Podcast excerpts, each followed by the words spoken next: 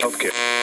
Morning, this is Radio Jackie broadcasting to southwest London on 227 metres medium wave. This is Alice's Restaurant, 90.4 megahertz, and we're here to bring you the very best in rock music. You're in tune with Lou the Duke here on Radio City. If you want to write, Anyway, welcome to MAR on 266 metres medium wave, the sound of the northwest.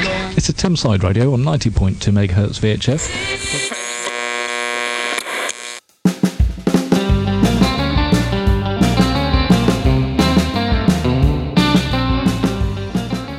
Welcome to this week's Pirates of the Airways podcast. Slightly different version of the podcast this week, and I'm going to hand you over to Lawrie to tell you all about it. Yeah, this is because Mark is too busy this week. He's got far too much on his plate. So, what we've done is we've dug out an old archive recording from about 1984 when uh, I managed to sell a pirate radio documentary to LBC. And then the lawyers took one look at it and said, this can't be broadcast. So, I sold it somewhere else. And this is the version that was eventually broadcast. Okay, so we're going to we're going to play it now. So please enjoy this documentary. And my very young sounding voice. Stand by to broadcast. 10, 9, 8, 7, 6, 5. Transmitters on. 4, 3, 2, 1. Alice's is go. You're listening to Steve Price on Alice's Restaurant, 90.4 megahertz VHF.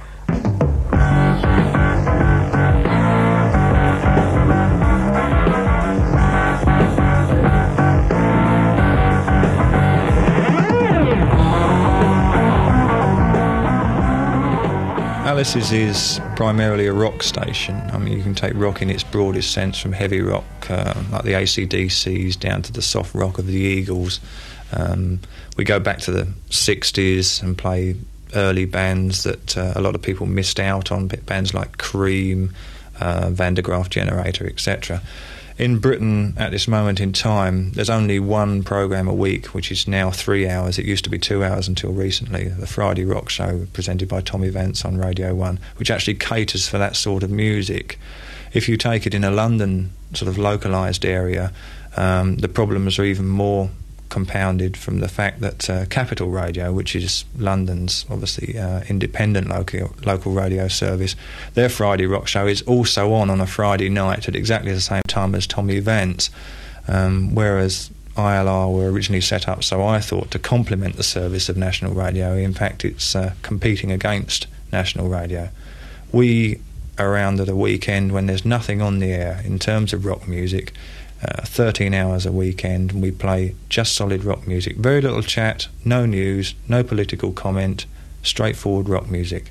That's DJ Steve Price of Alice's Restaurant, a pirate radio station which broadcasts to London every Saturday evening on 90.4 MHz VHF.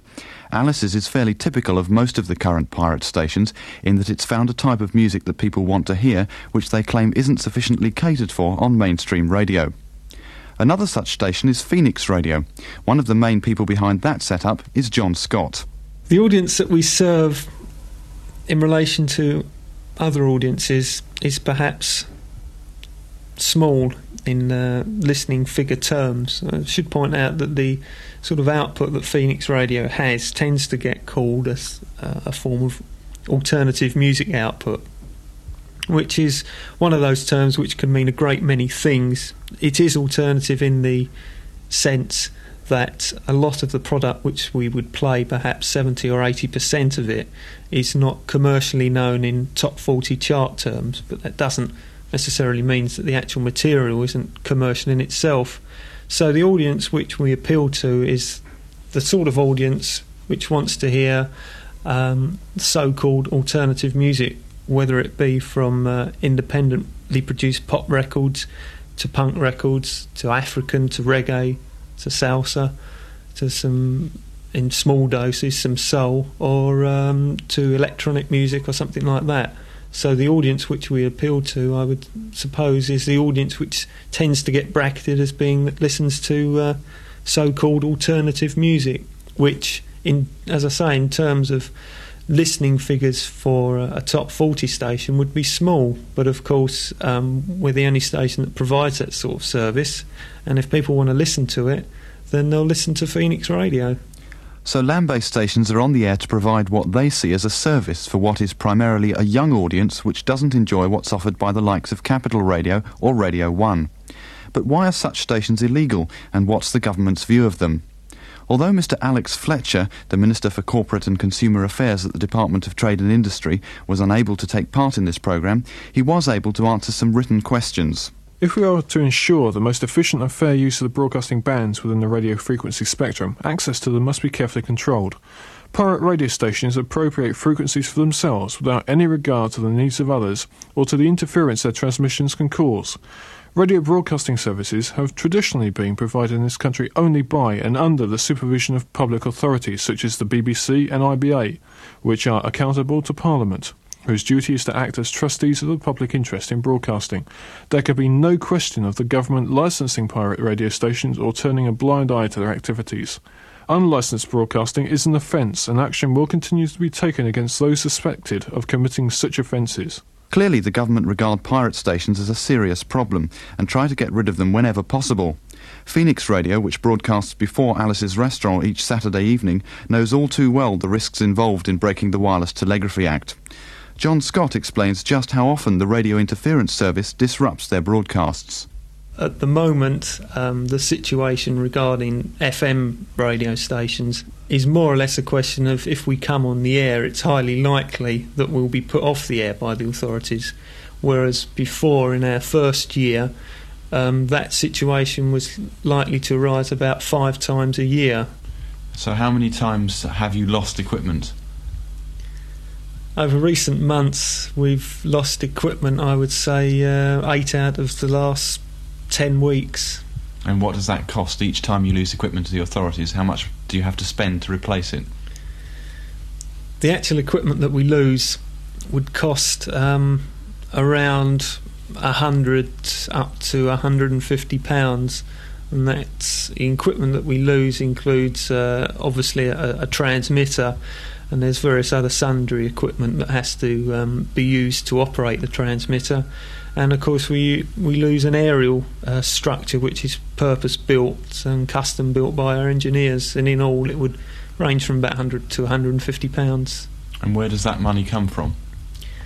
The money that we have for Phoenix is all gained from uh, a subscription system that the people involved in Phoenix Radio have. In other words that they pay to become involved in the service and they pay a, a given amount of money each week which goes partly part of the way towards funding the station and not wholly.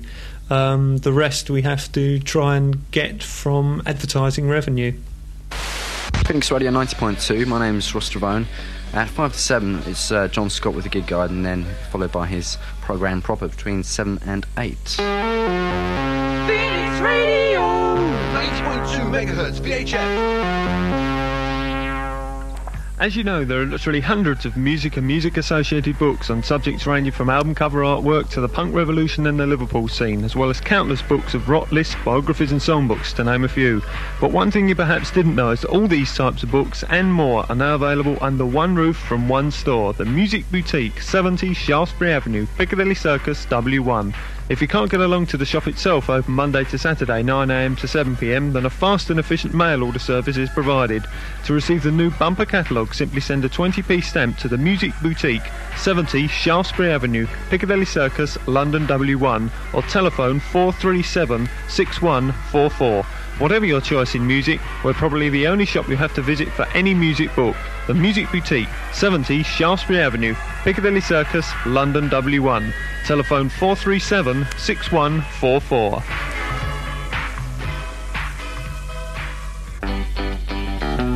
Phoenix Radio. Phoenix Radio. Phoenix Radio. Phoenix Radio. Fact, so many people are willing to advertise on pirate radio that some of the more commercial operations are able to exploit a loophole in the 1949 Wireless Telegraphy Act and broadcast seven days a week on medium wave at little or no cost to themselves. One such station is Horizon FM. It's 16 minutes to 12 midnight, and you're listening to Horizon Radio. We're broadcasting on 104 megahertz FM stereo 94.6 megahertz FM, and also on 1615 kilohertz in the medium wave band. For the best jazz, funk, and soul music in town, why not try Jean Pierre's nightclub, which features the famous OBJ's Disco, open from 10 pm until 3 am every Saturday. You can also dine at the fabulous restaurant upstairs. Jean Pierre's nightclub and restaurant, 49 Greek Street, in the heart of the West End, for the best boogie in town. Telephone 437 5158.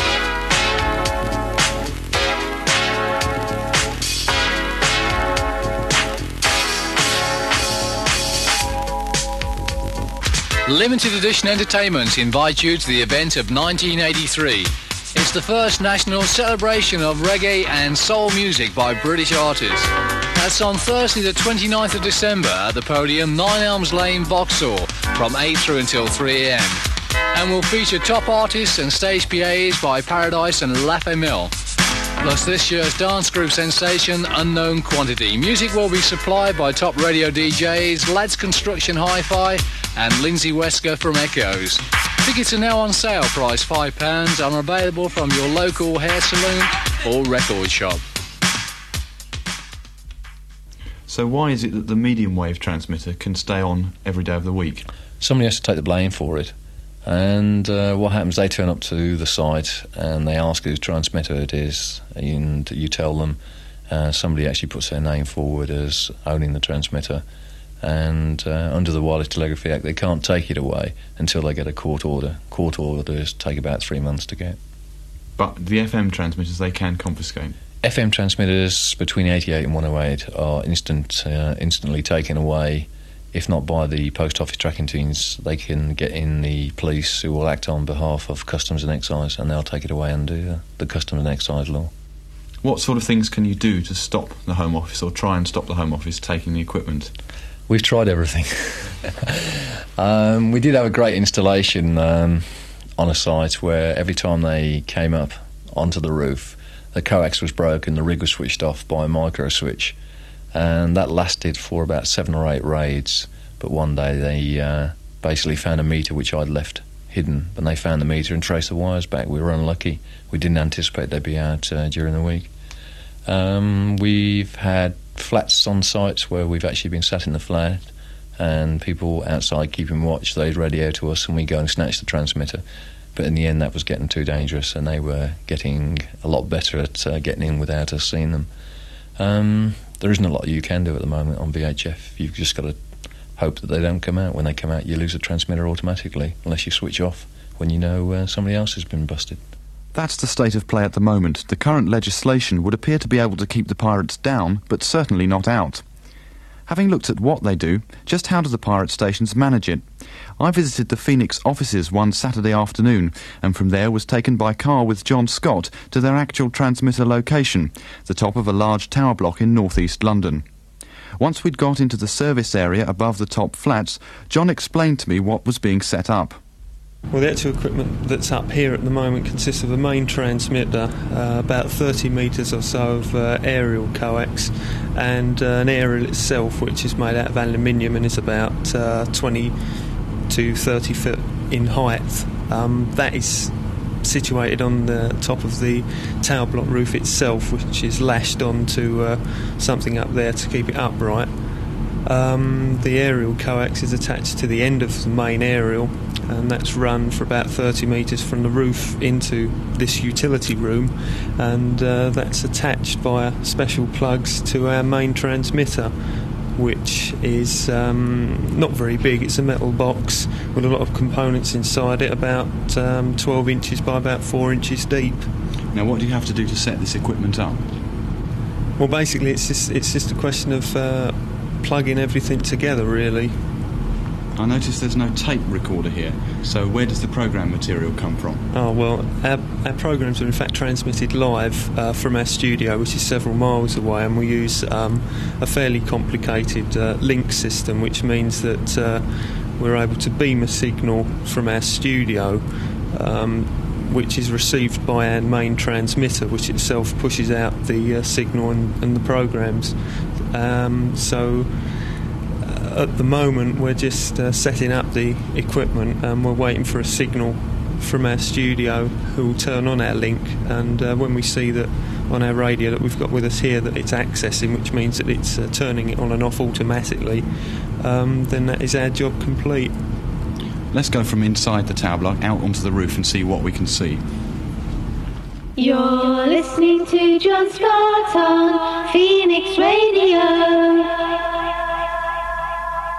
Okay, John, we've come out onto the top of the tower block. I don't think I've ever been up so high. And uh, we can see all London spread out around us. Just exactly where can we see from here? Uh, well, if we look around, we can see um, right up to Alexandra Palace, uh, up, up northwards. Um, looking in the opposite direction, we can go uh, have a look, peeping into Surrey. Um, from where we are, we can see basically all over uh, the entire London area. Um, it's a bit foggy at the moment in the outer line areas, but as you can see, you've got a view of uh, more or less all over London. If you look around, you can even spot things like Post Office Tower and the NatWest building, things like that. And just exactly how far does the signal go? Uh, well, we'll have a radius of about 25 to 30, to 30 miles. Do you ever get worried when you're up on the top of these tower blocks that you might get caught red handed, as it may be? Uh, first and maybe second time, yes, but after doing it so many times, you just do it as a matter of course. What do you think you would do if the Home Office or the Department of Trade and Industry did find you up here? I, I honestly have no idea. I think I'd, I'd bridge that gap when I come to it. I haven't got any idea at all. As John said, the transmitters used by stations like Phoenix Radio cost between 100 and 150 pounds, a tiny fraction of the cost of a similar BBC transmitter. Every pirate station, like any other broadcasting body, has to have its own engineer. The Alice's Restaurant chief technical man is Dave Lane, and I put it to him that as the Department of Trade and Industry suggest, surely such cheap equipment must cause interference. No, that's not true. Our equipment is of a very low power. Uh, one of the reasons why we have to use such a high transmitting location is because we use a low transmission power. You'd be surprised how easy it is to actually build a transmitter for a small amount of money and in a fairly short amount of time, which actually doesn't cause any interference. We go to fairly considerable lengths to make sure that we don't cause any interference. Uh, most of the engineers who work for Alice's restaurant um, have got some form of technical qualification in the form of a city and guilds or uh, similar electronics type qualification. And we use all the relevant test equipment to make sure that our transmitter only radiates a signal on the desired frequency. Uh, consequently, we know from the tests we've done that there's no chance of our transmission either wobbling off onto an adjacent frequency or causing harmonics in the emergency uh, service band. We have actually made uh, considerable efforts to make sure that our transmitters don't cause any interference. And uh, in fact, we've never had any complaints of interference, so I think we've been fairly successful in that respect. What sort of things do you do to try and avoid being caught by the Home Office? Well, I suppose the main thing that we do all the time is to run our transmitter on a link system, which means that when the Home Office uh, find out where the equipment is by radio direction finding, all, all they'll find is a heap of equipment, and uh, we're about five miles away, sitting in our studio, actually doing the programs. So that means that at least whenever we get caught, we lose our equipment, but we don't actually ourselves get caught, with the result that we don't have to pay any fines. I mean, a fine would cost us maybe a thousand pounds, which is a lot more than the cost of the equipment. Apart from that, um, we basically, when we're setting up our equipment, we're very careful um, not to make too much noise and that sort of thing, and that's really as far as it goes if we get if the Home Office decide they want to get us off the air, then they always can. There's nothing we can do about it. But surely the Home Office could quite simply track the radio link, get back to the studio, prosecute the people, and take all the studio equipment as well. Yes, they probably could do that if they wanted to. In fact, they certainly could do that. They certainly have the technology to do that, to track down our radio link, should they decide they want to. But the problem for them is lack of funds. Um, they work on a limited budget, and it's going to take a lot of time and money to get together the necessary warrants and a court order for the confiscation of the equipment, which is what they need. Um, so what they can do is quite cheaply come along and take away our main transmitter, which gets us off the air until next week. Um, but it doesn't involve them in too much time and complication. So, if they do start tracking your link, what will you do to avoid the problems that that would cause? Um, the first time they track our link, I'm afraid we're probably in a rather sticky position in that we'll probably get caught because we won't realise they're doing it. Uh, if we do get caught, then we'll just have to take things as they come. But if if we get advance warning in in that they may raid the studio of some other station, uh, track down the link of another station, if we're warned of it, then we reckon we can keep one step ah- ahead of them in the technology. We can move our link to a much higher frequency, which will be almost impossible for them to track down. In fact, it's possible that we could use a microwave link where the beam of the link is so tight that the only way you can hear it is if you're standing in it. Uh, it's actually you know no wider than that, and if you're standing in it, then the received signal at the main site would go down to such an extent that we'd notice it at the studio. So it is possible that we could have a link which was not trackable by them. Like many people involved in pirate radio, Dave Lane has a dual identity. When he's not breaking the Wireless Telegraphy Act, he works in professional mainstream broadcasting, although for obvious reasons he won't say where. So does he worry about what damage he might do to his future career if he were to be caught running Alice's restaurant? No, uh, for the simple reason that I, I, would value what we're doing on Alice's restaurant uh, above what I'm doing in professional broadcasting. Because although I find the job that I do fairly interesting, and it obviously, you know, pays me money to live, um, I do feel that a lot of professional broadcasting at the moment is very much one track, and it's very much catering for one audience, which is well catered for already. Uh, what we're doing on Alice's restaurant is something different. I must admit that as well as you know finding it something extremely interesting as a challenge, I very much enjoy doing it. So basically, no, I'm not too worried about what happens when I get caught, um, because I, am fairly confident that I'll always be able to make a living uh, doing some form of electronics. So I'm not too bothered actually whether I'm working in professional broadcasting because professional broadcasting as it is doesn't hold anything in particular for me.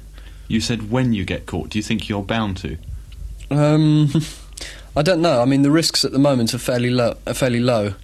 Uh, what the future holds, it's very difficult to say. If the Home Office do start really trying to clamp down and actually eliminate stations totally, then that's the time when I would be most worried about being caught. At the moment, I myself, in fact, have been caught on two or three occasions by police and once they find out what you're doing, they're normally fairly, uh, you know, they're more worried about the fact that you're wasting their time than about the fact that you're a pirate.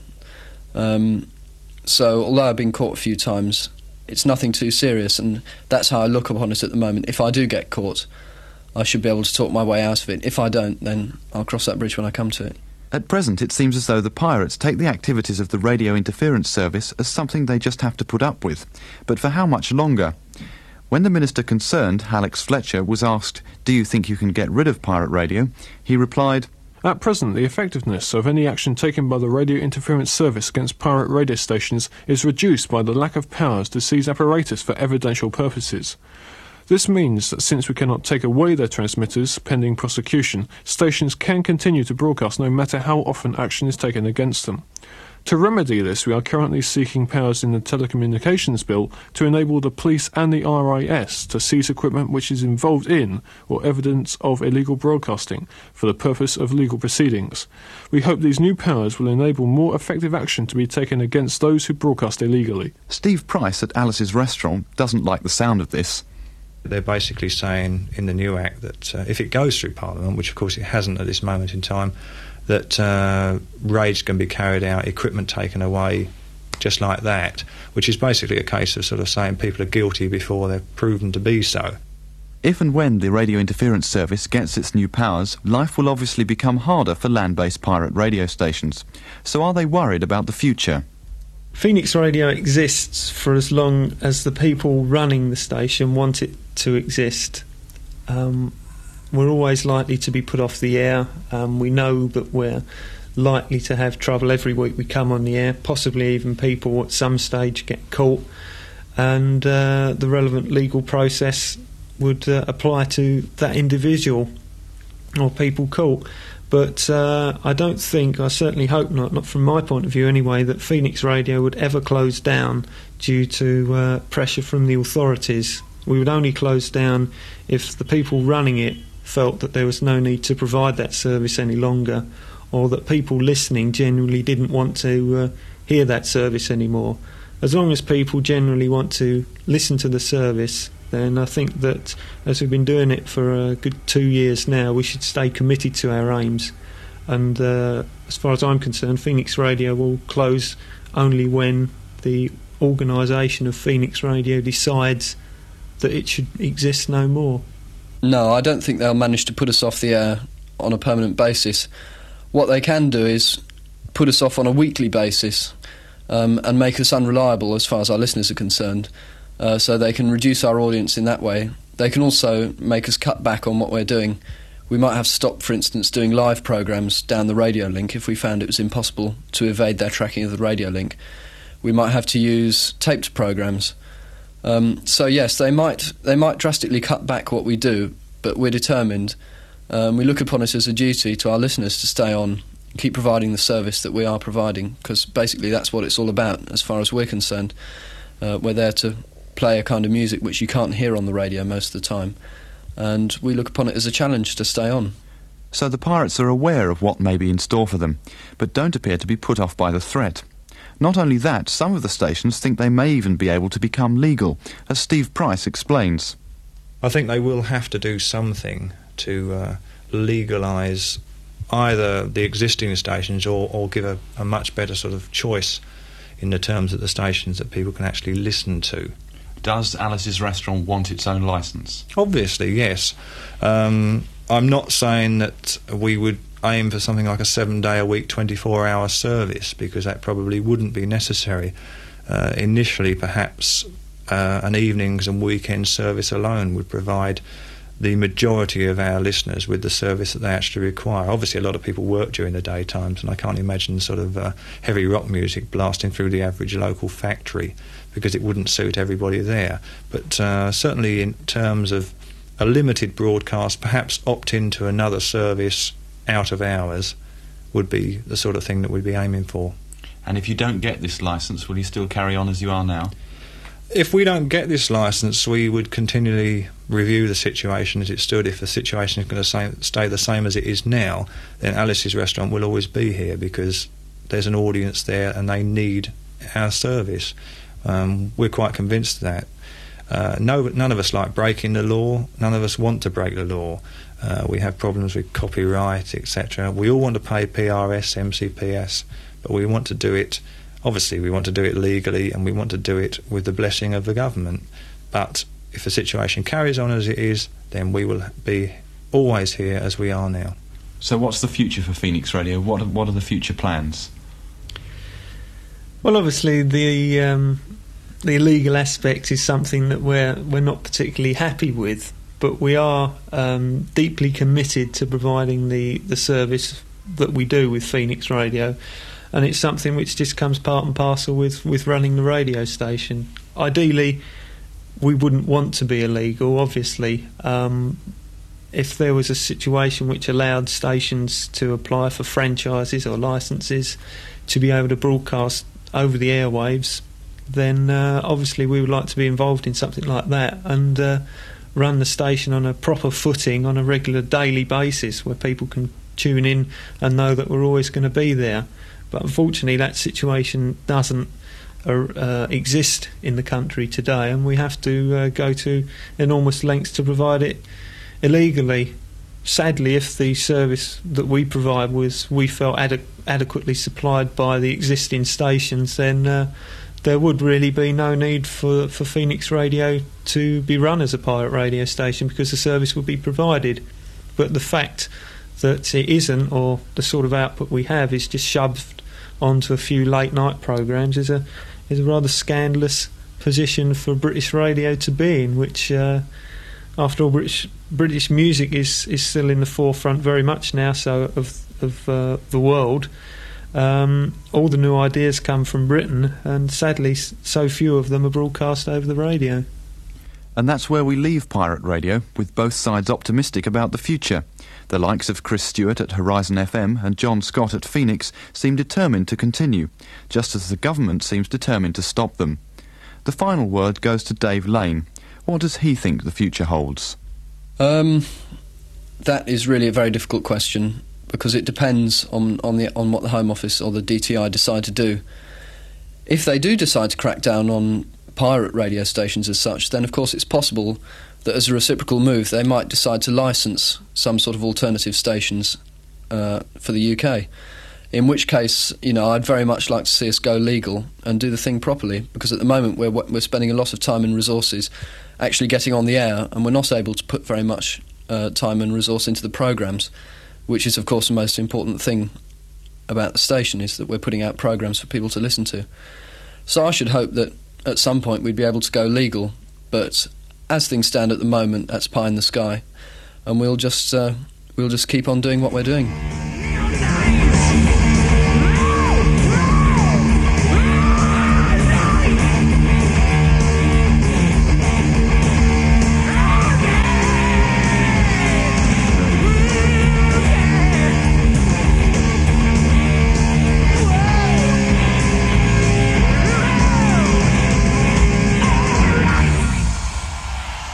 Black Sabbath and Neon Knights from the album Live Evil. Evil, of course, being live and the other way around.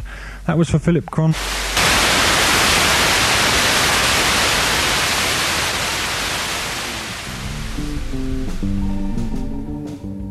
Well, there we go. Thanks very much for listening to the uh, Pirates of the Airwaves podcast. This was episode 21. And thank you very much to Lawrence for letting us use that documentary which he made back in 1984 for LBC, of all people.